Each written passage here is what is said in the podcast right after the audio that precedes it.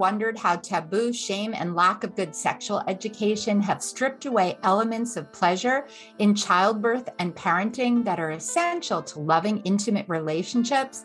Join me for another episode of our Orgasmic Birth Podcast Pleasure in Pregnancy, Birth, and Parenting as we break down and heal barriers and open the door to more love and intimacy in birth and life.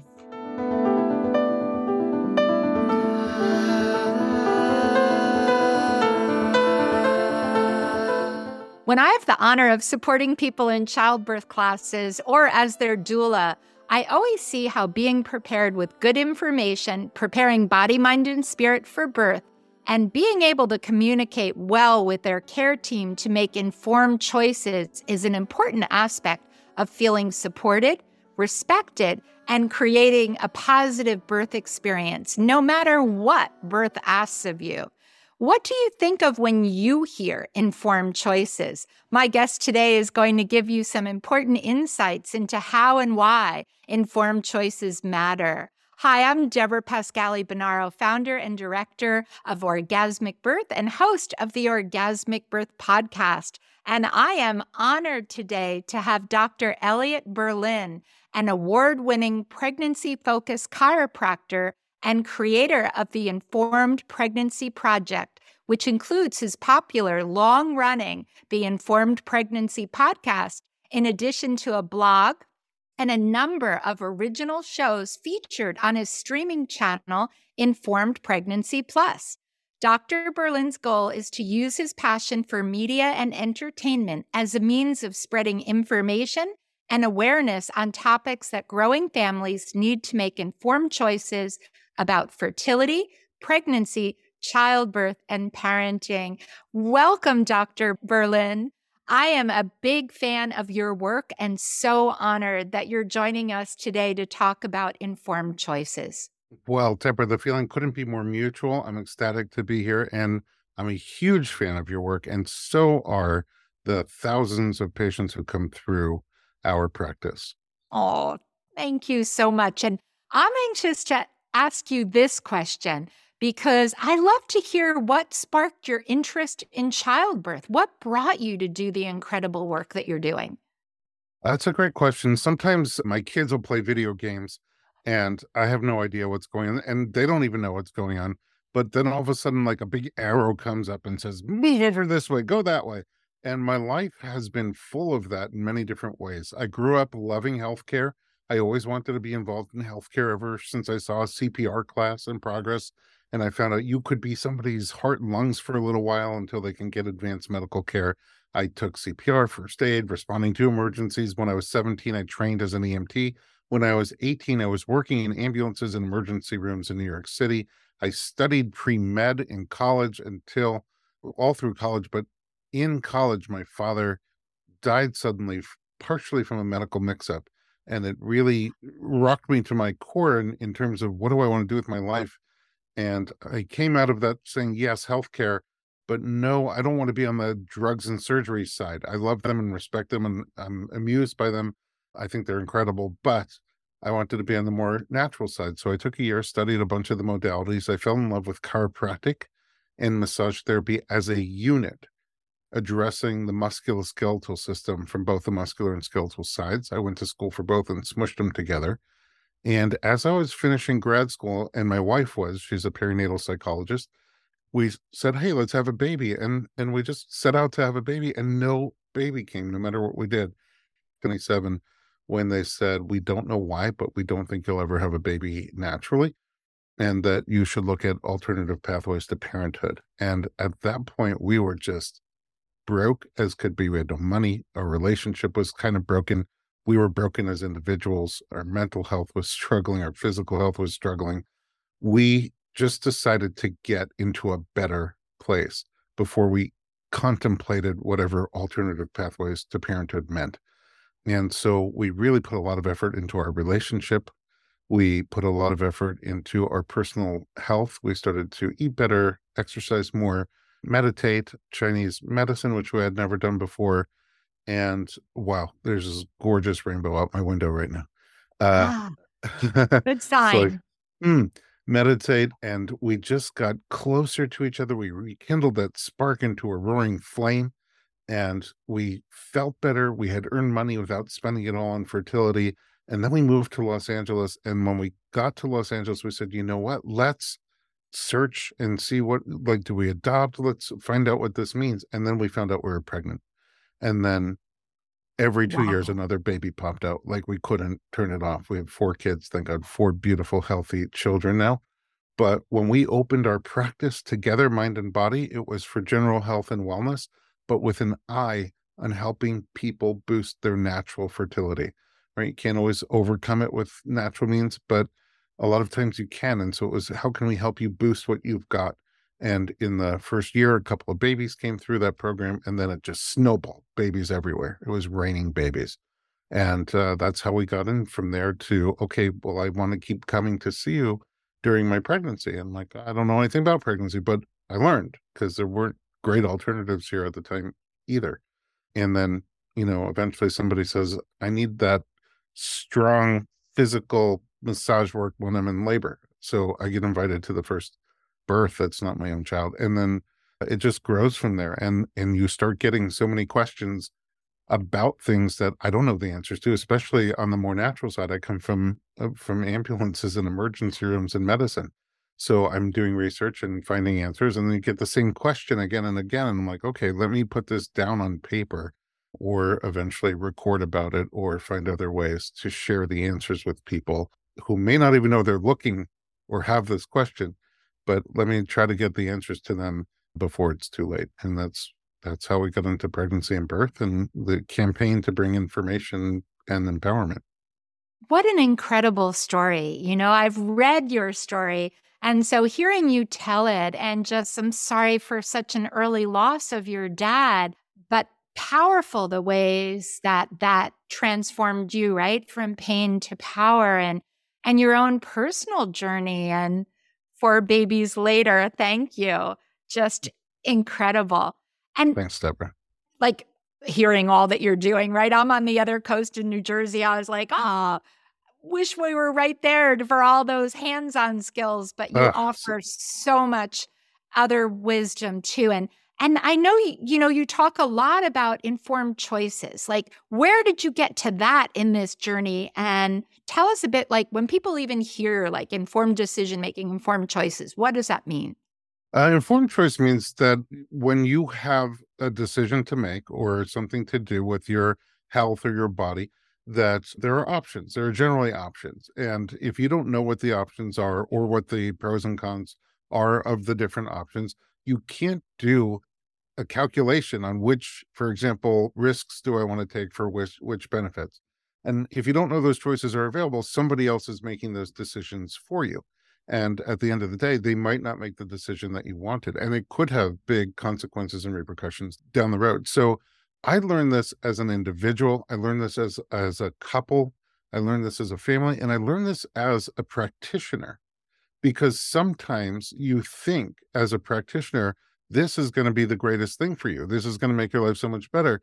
And the person receiving it may not want that thing, even if it's the thing you know is going to make them feel better or get out of pain or be able to function in a way that they need to, but but aren't able to. So, you know, I've evolved in all of those areas. As a doctor, I'm much more now understand the idea of full informed consent than I did at the beginning, where I, I literally before I do anything, explain this is what I think is going on. These are all the different things we could do or not do. And these are some of the pros and cons as I know them. What would you like to do and what would you like to not do? And if they decide they don't want to do something I think is the greatest thing for them, all I can do is educate and, and respect. And it's your choice and it's your body. And that's hard to learn in childbirth because I think medical practitioners also they come into it wanting to do good. I don't see them as wanting to do bad or evil. I think they want to do good and sometimes will not recommend, not even mention that certain choices exist or really present choices in a way that skew the pros and cons. So like who would ever take this choice, which is the one that they don't recommend. And so it's it's hard. And also practitioners, all of us have other constraints pulling us in different areas. You know, what is insurance going to cover or not cover? What's more liability or less liability? Which one's going to take more of my time or less of my time? All the practitioners are human and also have those other things to consider. And so I don't think, unless you become knowledgeable yourself, unless you become informed yourself as to what the choices are, the pros and cons of different decisions that you're going to have to make, then you can't really have an empowered experience. Now, I've learned some people don't want that.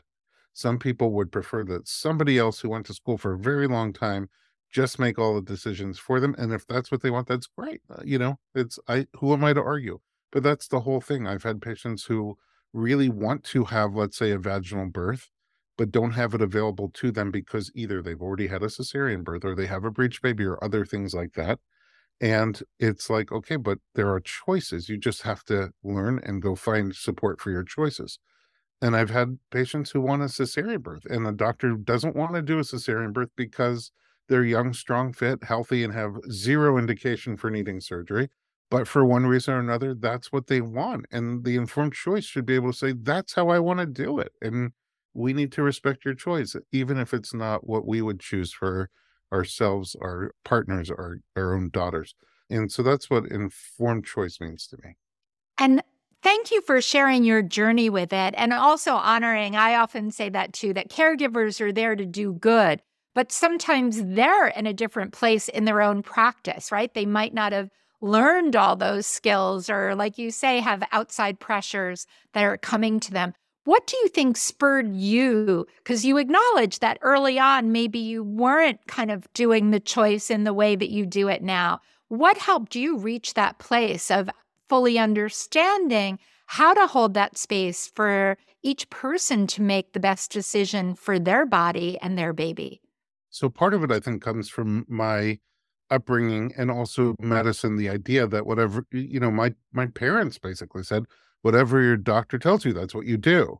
And so I thought I need to prepare myself to be the best researcher, explorer, practitioner, provider, technician, and do what I think is best for my patients.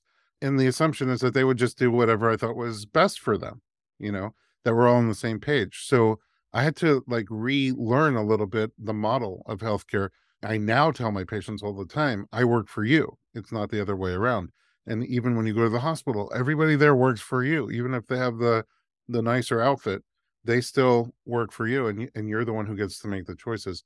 That was a, little bit of a realization but the other thing is i just see now thousands and thousands of people go through the journey fertility pregnancy childbirth postpartum and when i see them on the postpartum end early on i would just hear again and again i don't know what happened i did yoga i drank the green juice I did meditation and I totally didn't have the birth that I thought I was going to have.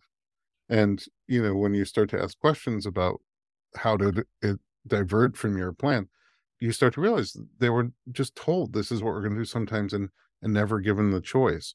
And so I became more of an advocate in within myself for me to be that person who makes sure that, you know, I spend appropriate time explaining all the different options, why I want to do it, what I want to do, what it's going to feel like, and do you want to do it?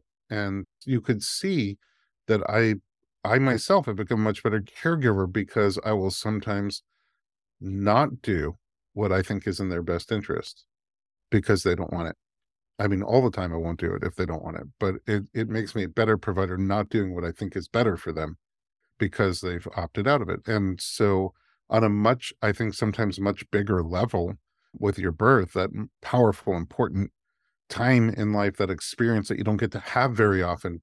And that moment in the universe where a human comes through you and into the world, it's much, the ramifications of that are much bigger if you're not in the driver's seat. If you feel like you expressed, I want this and didn't get it, or didn't know a choice existed and it's the one you would have picked, I think it just, it creates from the very beginning of that new life and that new uh, both new lives and the life of the new baby and the new mother and maybe partners too a path that that is off to a rocky start in a direction that doesn't feel good.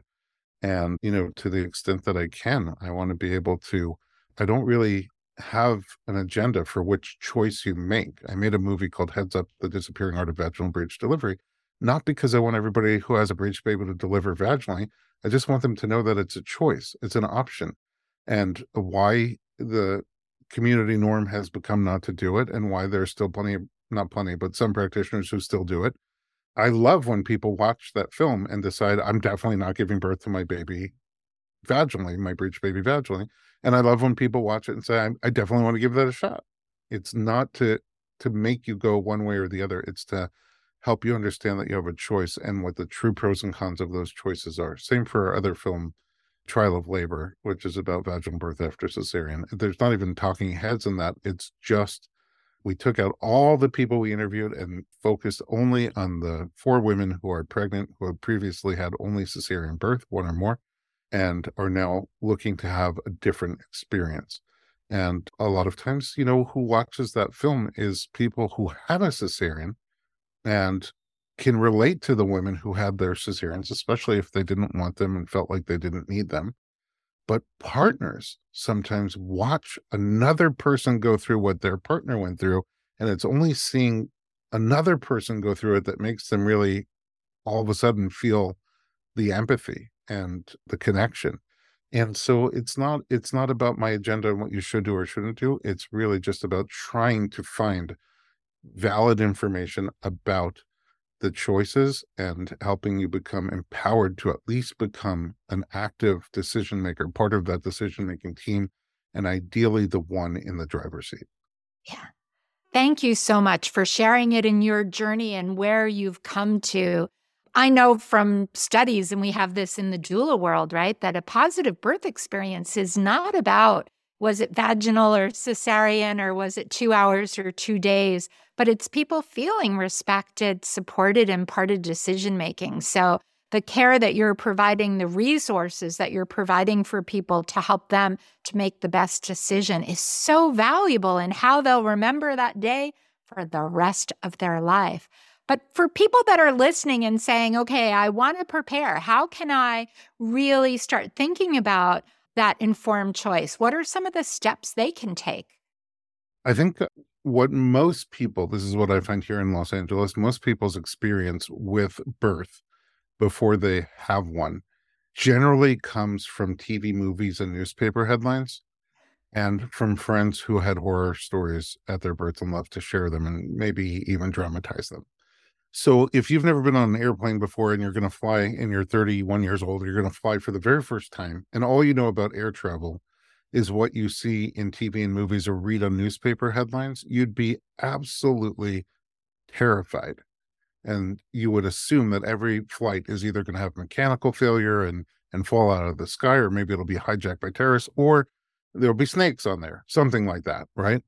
But the idea that a plane can take off, have a great flight, with yummy snacks and land safely is foreign to you. The odds of that happening seem so remote.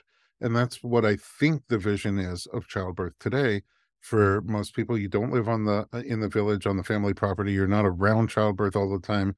You don't see it except for in those settings. And so the assumptions have to go. You have to like wipe that out like like an uh, maybe I'm dating myself. Fake the etch a sketch and start with a new screen, you know and on your new screen, you could make birth whatever you want it to be.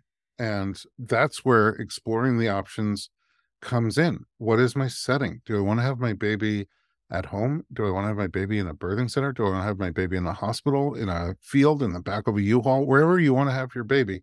Explore the different pros and cons. Explore the options that are available to you and that are around you. Who do I want to attend my birth? Like, what kind of medical provider do I want to? Do I want to have a medical doctor? Do I want to have a midwife or maybe a combination of both? Do I want to be supported by other people like a doula? You couldn't know unless you like I still find people have never heard the word doula. I say it and they say Gesundheit. And and I'm like, okay, then you need to explore what doulas do or don't do. And is that something that you want around you? And then of course there's a million different doulas and finding the right chemistry. And then things come up, you know do I want to be medicated in birth or not medicated in birth? Well, the secret is everybody's medicated in birth. Either we give you medication or you, you make your own. And generally, the stuff you make is a lot cooler than stuff we can give you. So what does that mean? What, what does it mean I make my own? What is it? And if I can get medication, is is it a spinal? Is it an epidural? Is it a walking epidural? Is it uh, drugs in my IV? Each one of those has pros and cons and ramifications. And, you know, the more you know, the more you can sh- sort of shape and guide an experience that is the one that you want to have. And of course, people say all the time, once labor starts, it's like trying to steer a hot air balloon. You know, sometimes the wind blows this way or blows that way, and you're still going to get to the same destination. But if you have no idea what the what the different alternate routes are to get from point A to point B, you just go wherever the wind takes you, and that's sometimes not where you want to be. Yeah, great analogies.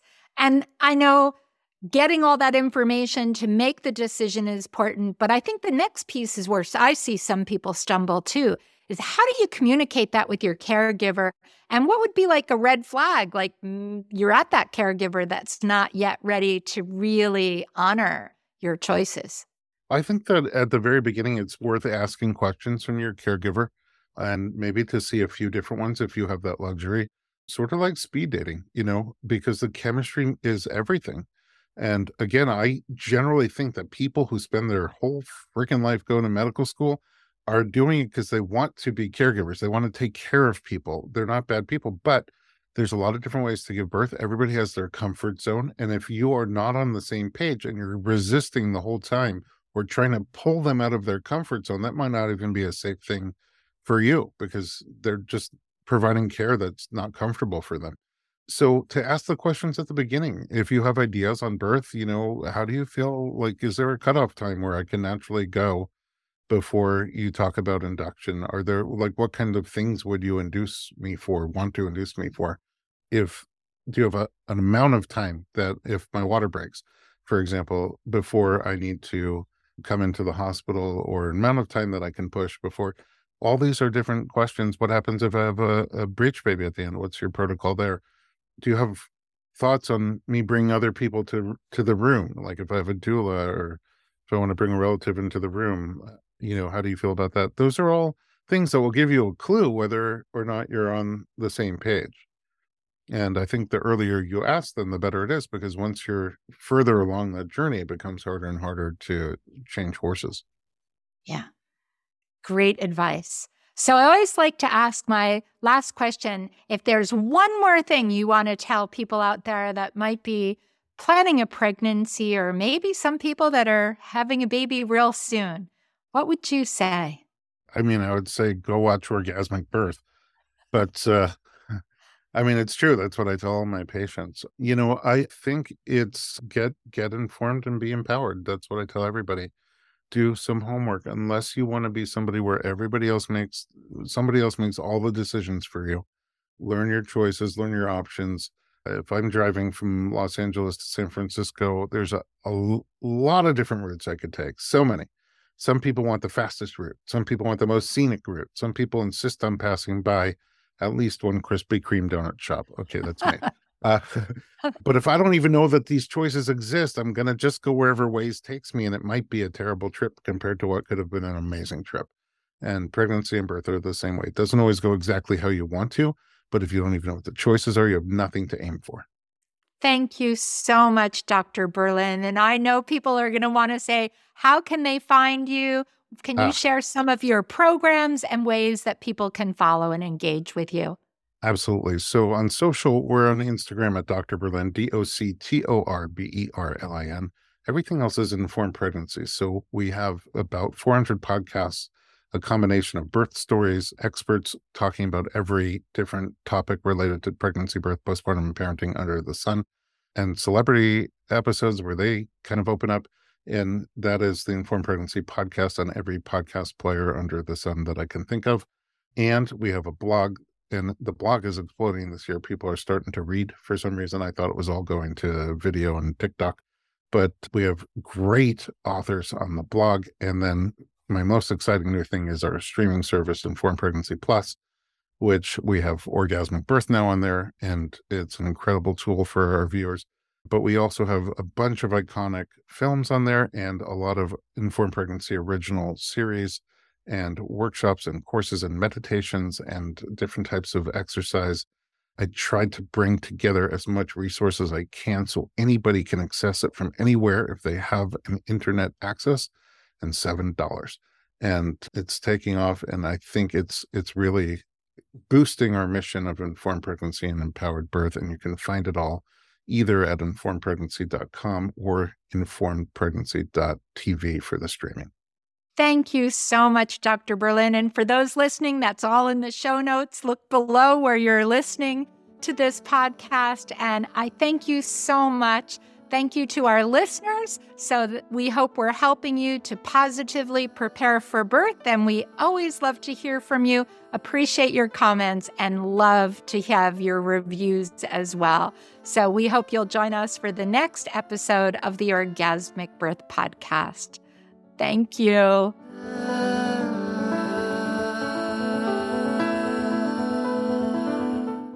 Thanks for listening to the Orgasmic Birth Podcast. If you enjoyed this episode and would like to learn more about pleasure in birth, parenting, and birth work, visit orgasmicbirth.com forward slash more for my free gifts. And please leave a review about your experience. Reviews help us to reach more people, and please subscribe.